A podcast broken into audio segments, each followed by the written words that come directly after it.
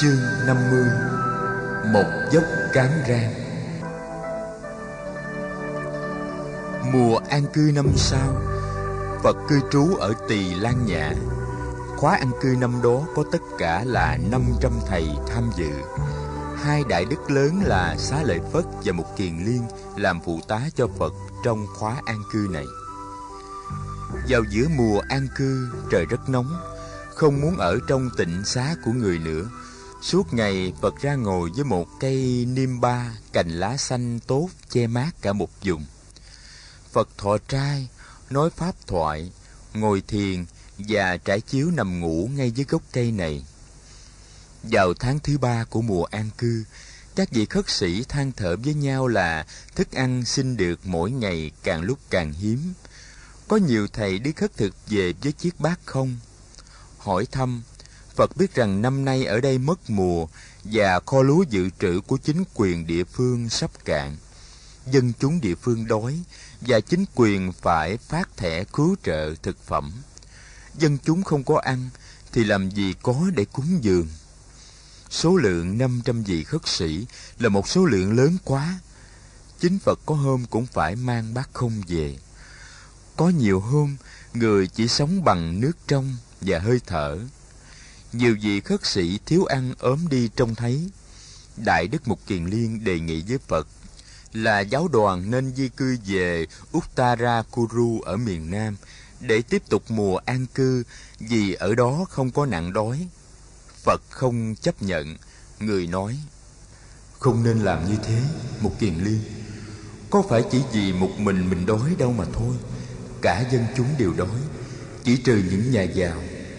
Nếu ta vì đói mà bỏ đi thì ta không chia sẻ được những khó khăn và ta không thông cảm được với dân chúng ở đây.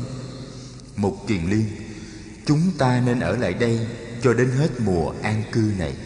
Người thỉnh mục về Tỳ Lan Nhã an cư là một vị thí chủ Bà La Môn giàu có đã từng được nghe Phật thuyết pháp tên là Ác Di Datta.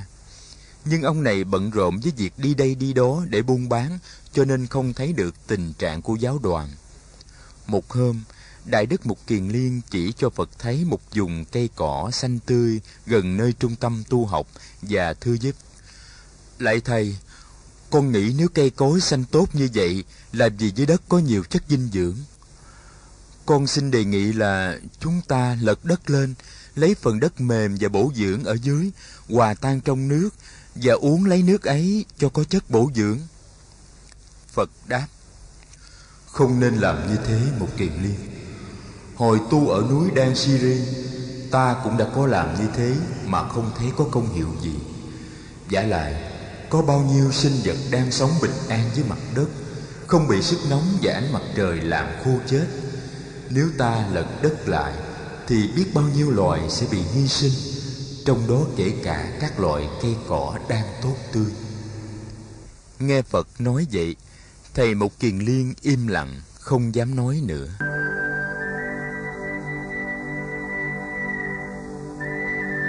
Theo thường lệ thì khi đi khất thực về, các thầy chia bớt phần mình xin được vào những chiếc chậu đặt ở giữa trai đường để những vị nào không xin được có thể đến lấy.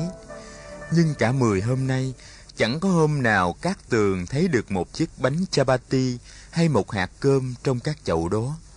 Lý do là nếu thầy nào xin được một ít thức ăn thì thức ăn ấy cũng không đủ cho thầy ấy sử dụng nói gì đến chuyện chia sẻ. La Hầu La có tâm sự với các tường là khi đi khất thực, các thầy lớn có cơ hội được cúng dường hơn là các thầy nhỏ. Các tường cũng đồng ý như vậy cát tường nói với bạn, Không hiểu tại sao độ rầy vừa thọ trai xong thì một lát sau đã thấy đói. Từ trước đến giờ có bao giờ chú thấy như vậy chưa? La Hầu La công nhận cát tường nói đúng. Chú nghĩ, có lẽ thời buổi đói kém nó sinh ra như vậy. La Hầu La đang vào độ tuổi lớn, ăn đủ mà nhiều hôm còn thấy đói. Huống hồ bây giờ có ngày chẳng có một hạt cơm hay một trái ổi để vào trong bụng. Một hôm, sau khi đi khất thực về, Đại Đức A Nan Đà đi kiếm một cái ôm đất, rồi bắt ôm lên trên một cái bếp ngoài trời. Cái bếp được dựng bằng ba cục đá. Đại Đức nhặt các cành củi khô và loay hoay nhóm lửa. Thấy lạ, chú các Tường tới gần, chú nói, Thầy để con nhóm bếp dùm cho. các Tường nhóm bếp tài hơn thầy A Nan Đà nhiều. Trong chốc lát, lửa đã cháy bùng lên. Đại Đức A Nan Đà trịnh trọng lấy bát ra. Trong bát có một thứ gì giống như mặt cưa. Thầy đổ tất cả vào trong chiếc ôm đất. Thầy nói với các Tường, đây là cám, chúng ta rang cám này cho thơm, rồi đem dâng lên cho Phật thay cơm trưa.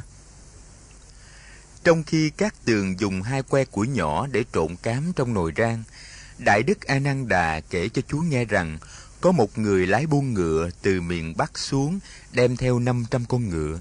Hiện ông ta đang ở Tỳ Lan Nhã. Ông ta đã có dịp làm quen với các vị khất sĩ áo vàng. Ông ta biết về tình trạng đói kém ở đây và biết rằng các vị khất sĩ cũng đang đói. Sáng hôm nay, ông gặp Đại Đức A Nan Đà ở cổng chuồng ngựa. Ông ta nhắn với Đại Đức là hôm nào không xin được thức ăn cúng dường, các vị có thể ghé chuồng ngựa và mỗi vị sẽ nhận lãnh vào bát một dốc cám để ăn cho đỡ đói. Nghe nói thế, Đại Đức A Nan Đà liền ngỏ ý là ông có thể cúng dường cho Phật và cho thầy hai phần cám bởi vì hôm nay chưa có ai đặt gì vào bát thầy. Người chủ ngựa đưa thầy vào và dốc hai dốc cám cúng dường, một dốc cho Phật và một dốc cho thầy. Thầy hứa sẽ báo tin mừng này cho các vị khất sĩ biết và thầy có ý định đem rang cám này lên cho thơm trước khi dâng cho Phật. Cám đã thơm, thầy A Nan Đà trút cám trở lại vào bát thầy rủ các tường đi với thầy về phía cây Niêm Ba. Thầy dâng cám lên Phật. Phật hỏi thầy và các tường có ăn gì chưa? Các tường bạch là sáng nay chú đã xin được hai củ khoai nhỏ. Thầy A Nan Đà nói là thầy đã có phần cám của thầy. Phật bảo hai người ngồi xuống bên người. Cả hai dân lệnh. Họ ngồi xuống trang nghiêm, mở nắp bình bát ra.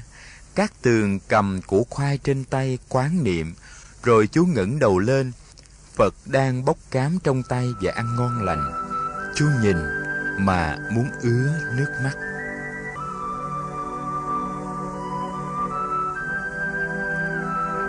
Sau buổi pháp thoại chiều hôm đó, Đại Đức A Nan Đà báo tin cho đại chúng biết về lời nguyện cúng dường cám của người chủ ngựa. Thầy thêm là chỉ khi nào hoàn toàn không xin được thức ăn các vị khất sĩ mới nên ghé tới chuồng ngựa. Thầy nói, có cả thảy 500 con ngựa và số lượng cám được cúng dường sẽ được lấy bớt ra từ phần ăn của ngựa. Đêm nay có trăng, Đại Đức Xá Lợi Phất đến thăm Phật với cây Niêm Ba. Thầy được Phật mời ngồi trên một tọa cụ gần đấy. Thầy hỏi Phật, Thế Tôn, đạo lý thức tỉnh mà Thế Tôn dạy thật là mầu nhiệm. Đạo lý này chuyển đổi cả sự sống của những ai có cơ hội nghe, hiểu và làm theo. Thế Tôn, làm thế nào để đạo lý này được tiếp nối sau khi người đã trăm tuổi? Xá lợi Phất nếu các vị khất sĩ thông hiểu kinh kệ, thực hành theo những pháp môn được chỉ dẫn trong các kinh kệ đó, và nhất là biết chấp hành giới luật cho nghiêm chỉnh, thì đạo lý giác ngộ có thể tiếp nối nhiều trăm năm có thể là cả ngàn năm về sau. Thế Tôn, con thấy số lượng các huynh đệ thông thuộc kinh điển rất đông và hầu hết đều chuyên cần ôn tụng kinh kệ. Con nghĩ nếu các thế hệ người xuất gia tiếp tục học hỏi và trì tụng đều đều như thế thì giáo huấn của Phật có thể truyền về rất xa trong tương lai. Nhưng truyền tụng kinh điển chưa đủ, cần phải thực tập theo các pháp môn chỉ bày trong kinh điển nữa. Và nhất là phải nghiêm trì giới luật. Này xá lợi phất nếu các vị khất sĩ không nghiêm trì giới luật thì chánh pháp sẽ không được trường tồn chánh pháp sẽ mai một rất sớm Vậy con xin thỉnh cầu Phật thiết chế và ban hành đầy đủ giới luật để làm mẫu mực ngàn đời cho nếp sống xuất gia. Chưa được đâu xá lợi Phất. Giới luật không thể được tiết chế đầy đủ ra trong một ngày và từ một người. Vào những năm đầu của giáo đoàn Chúng ta chưa có một giới luật nào hết Nhưng từ từ về những dụng dại và lỗi lầm của các phần tử trong giáo đoàn mà một số các giới điều đã được thiết chế nên. Số lượng các giới điều, như thầy biết, hiện đã lên tới trên 120 khoản. Số lượng này sẽ tăng lên nữa với thời gian. Những giới chưa thiết chế, mình không thể thiết chế trước được. Bây giờ đây, chúng ta biết là các điều khoản giới luật vẫn chưa đầy đủ và vì vậy chúng ta sẽ phải đợi một thời gian. Khi thấy các giới điều đã đầy đủ, lúc đó chúng ta sẽ ban hành giới luật cụ túc. Xá lợi phất, số lượng các giới điều, theo ta thấy, sẽ lên tới ít nhất là hai trăm. Ngài tự tứ đã tới, vị thí chủ giàu có bảo trợ cho mùa an cư đã từ phương xa trở về nghe nói các vị khất sĩ nhiều người bị đói trong mùa an cư. Ông ta rất lấy làm hối hận. Ông tổ chức một buổi trai tăng thật long trọng tại nhà. Sau khi cúng dường cơm nước, ông còn cúng dường cho phật và các vị khất sĩ, mỗi người một áo cà sa. Sau buổi thuyết pháp, phật và các vị khất sĩ từ giả ông đi về miền nam.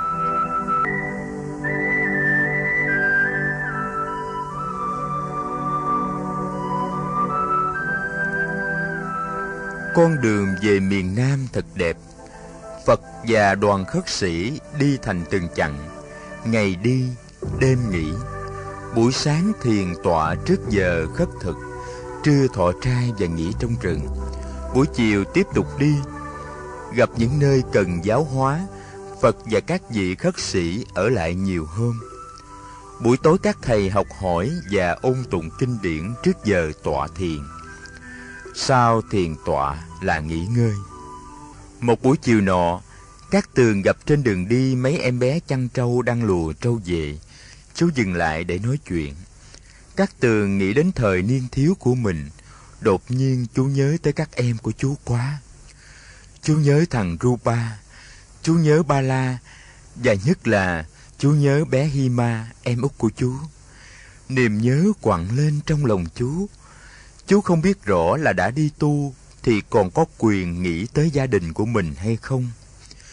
Chú định một hôm nào hỏi phật hoặc hỏi thầy a nan đà theo chú biết thì chú la hầu la có nhiều lúc cũng nhớ mẹ lắm. Chính la hầu la đã tâm sự với chú như vậy. Tuy là đã hai mươi tuổi, các tường vẫn còn cảm thấy gần gũi với bọn trẻ hơn là với người lớn. Chú ưa quấn quýt bên cạnh la hầu la La Hầu La cũng cảm thấy thoải mái khi gần gũi chú. Hai người đã có nhiều dịp tâm sự. Chú đã từng kể cho La Hầu La nghe về cuộc đời của mình như một em bé chăn trâu. La Hầu La chưa bao giờ từng được ngồi trên một con trâu. Nghe nói là con trâu hiền lắm. La Hầu La vẫn chưa tin được. Chú nói với La Hầu La rằng con trâu là một con vật thuộc loại hiền nhất trong các loài động vật dù hình tướng của nó to lớn có thể làm cho con nít ở thành phố e ngại. Chú nói đã nhiều lần chú nằm ngửa thoải mái trên lưng trâu trên con đường từ bến sông về nhà. Trong khi chú nhìn trời xanh, mây trắng và đàn chim bay lượn, thì con trâu cứ chậm chậm đưa chú về nhà. Các con trâu khác đều đi theo một cách ngoan ngoãn. Có khi nằm ngửa trên mình trâu, chú còn thổi sáo nữa. Lưng trâu rất ấm và cũng rất êm. Chú lại kể về những trò chơi chú từng chơi chung với bọn trẻ giữ trâu trong xóm. La Hầu La nghe chú kể, rất lấy làm ưa thích. La Hầu La đã ở trong cung điện suốt thời gian ấy và La Hầu La đã có bao giờ được chơi đùa theo cách đó đâu. La Hầu La đã từng tỏ ý muốn được ngồi trên lưng trâu một phen. Các tường hứa là sẽ tìm cách giúp cho La Hầu La toại nguyện. Chính các tường mà cũng còn muốn trở về ngồi trên lưng trâu, huống chi là La Hồ La. Nhưng tình thế khó khăn lắm. Đã làm khất sĩ mà còn muốn chơi đùa ngồi trên lưng trâu như bọn mục đồng, điều này không dễ. Các tường tính thầm là có dịp đi hành hóa gần quê nhà, chú sẽ xin Phật cho chú ghé về thăm các em. Rồi chú cũng sẽ xin Phật cho phép La Hầu La cùng đi với chú. La Hầu La đã từng gặp các em của chú rồi, về thăm các em, chú sẽ bảo Rupa tập cho La Hầu La cởi trâu trên bờ ruộng gần dòng ni liên thuyền. Ở đó vắng vẻ, không có ai nhìn đến. Chú cũng sẽ cởi áo khất sĩ và cũng cởi trâu như ngày xưa, ít nhất là trong một buổi chiều.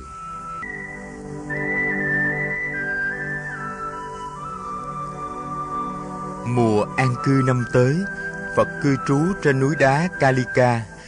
Đây là hạ thứ 13 kể từ ngày Phật thành đạo. Năm nay, thầy Megiga được làm thị giả cho Phật.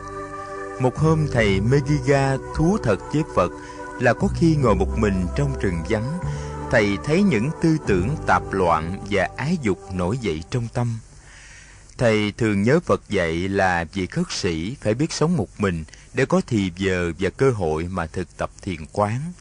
Nhưng khi ở một mình, thầy lại gặp những chướng ngại khác trỗi dậy từ trong tâm. Phật dạy thầy rằng biết sống một mình không có nghĩa là sống không có đạo bạn. Gần gũi bạn bè mà chỉ để chuyện trò phù phiếm, điều ấy không có lợi cho sự tu tập và làm mất hết thì giờ. Nhưng gần gũi bạn hữu để nâng đỡ và chỉ dẫn nhau trong việc thực tập là một điều cần thiết. Vị khất sĩ nên sống trong một đoàn thể để được nâng đỡ và khuyến khích. Đó là ý nghĩa của những tiếng quay về nương tựa nơi tăng. Phật dạy Đại Đức Megiga Người khất sĩ cần hội đủ năm điều kiện. Thứ nhất là có thiện hữu tri thức, Tức là những bạn đồng tu có trí tuệ và đạo hạnh đủ để hướng dẫn mình. Thứ hai là phải có giới luật để giúp mình an trú trong chánh niệm. Thứ ba là phải có cơ hội học hỏi giáo pháp. Thứ tư là phải chuyên cần. Thứ năm là phải có sự hiểu biết. Bốn điều kiện sau cũng có liên hệ nhiều tới điều kiện thứ nhất là có thiện hữu tri thức. Megiga muốn điều phục ái dục, sân hận và si mê, thầy phải thường xuyên thực tập cửu tưởng quán, từ bi quán, vô thường quán và tùy tức quán. Bốn phép quán này có công năng đưa đến giải thoát và giác ngộ. Cụ tưởng quán là quán chiếu về quá trình tàn hoại của cơ thể Thấy được quá trình hủy diệt của một thân thể Từ khi tắt thở cho đến khi xương cốt tan thành tro bụi Quá trình này có cả thảy chín giai đoạn, Cho nên gọi là cửu tưởng quán Cửu tưởng quán có thể giúp ta đối trị ái dục. Từ bi quán là quán chiếu về những nguyên nhân đã đưa tới tâm niệm giận dữ của mình. Trong đó có những nguyên nhân thuộc tâm lý của mình và những nguyên nhân xa gần đã khiến người khác nói năng và hành động thế nào để mình nổi cơn giận dữ. Từ bi quán giúp ta đối trị sân hận. Vô thường quán là quán chiếu quá trình sinh diệt của dạng pháp. Phép quán này có công năng trừ diệt si mê. Tùy tức quán là theo dõi hơi thở và nuôi dưỡng chánh niệm. Phép quán này có công năng đối trị loạn tâm. Nếu thầy thường xuyên thực tập bốn phép quán ấy, thầy sẽ đạt tới trạng thái tự do của tâm ý.